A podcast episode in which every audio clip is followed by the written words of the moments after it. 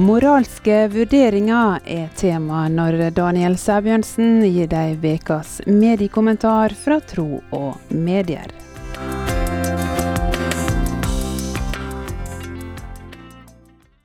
De siste ukene har det rast rundt NRKs nylige ungdomssatsing, nemlig samarbeidet med Norges fremste influenser, Sofie Sten Isaksen, mest kjent som Sofie Elise. Hun ble hyret inn for å produsere podkasten Sofie og Fetisha, med det uttalte mål at Rikskringkasteren håpet å engasjere et yngre publikum, og da særlig jenter. Men forrige uke skulle det vise seg at denne romansen mellom Norges største mediehus og Sofie Elise var over.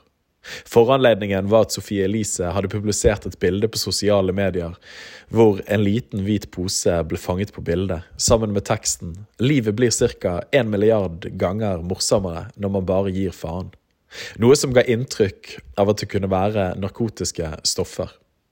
Dette ledet til over 3600 klager til Kringkastingsrådet, og dermed den nest mest innklagede saken i NRKs historie.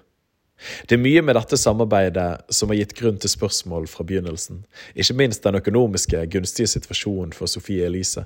Her ble hun løftet fram på landets største medieplattform, og på samme tid kan hun fortsette sin kommersielle virksomhet ved siden av. Her pleier NRK å kreve en kommersiell karantene hos andre aktører mens de arbeider for dem, men det ble ikke gjort i denne situasjonen. Dette er jo ikke influenseren sin skyld, men røper heller hvor desperat Statskanalen var for å få samarbeid i havn. Denne forskjellsbehandlingen fikk mange nok av lisensbetalerne til å rynke på nesen, og ble òg årsaken til at NRK måtte reforhandle og dermed brøt prosjektet sammen. Men uavhengig av de økonomiske slagsidene ved samarbeidet, mener jeg den største krisen ikke handler om mammon, men moral. Dette ble tindrende klart under debatten på NRK, da Fredrik Solvang satte kringkastingssjefen til veggs og spurte hun rett ut synes du Sofie Elise er et godt forbilde. Til dette svarte NRK-sjefen det synes jeg er et veldig interessant spørsmål. Jeg tenker at det er opp til hver enkelt å finne ut hvem de har som forbilder. Podkastbeskrivelsen presenterer vertene som de frekke venninnene du ikke visste du trengte. Og Innholdet i podkasten er deres refleksjoner rundt eget liv og samtid, men òg en normalisering av festing og løssluppen sex. Solvang utfordret òg kringkastingssjefen. Er det godt eller dårlig innhold når de snakker om å bli rundpult? En tydelig ukomfortabel statskanalssjef må få spørsmålet to ganger før hun svarer, og da lyder det slik.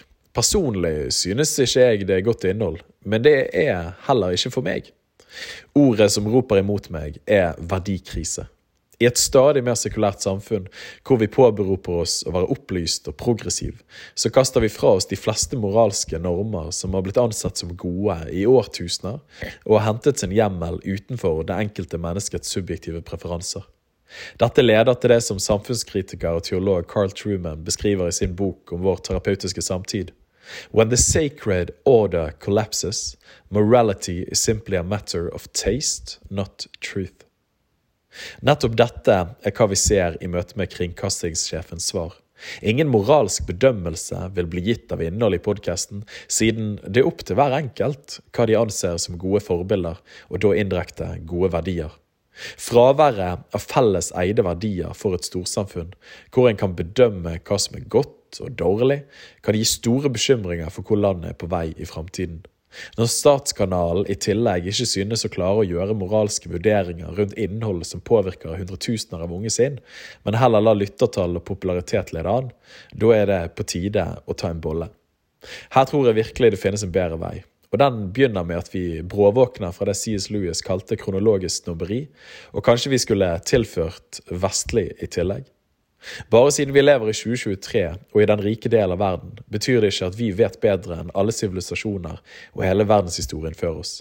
Tvert imot finnes det noe som til enhver tid har vært sant, av god moral, rent, rettferdig, verdt å elske, et ærbart liv, som Paulus skriver i brevet til filipperne. Til dette må vi vende tilbake, om ikke verdikrisen skal få enda mer fatale konsekvenser.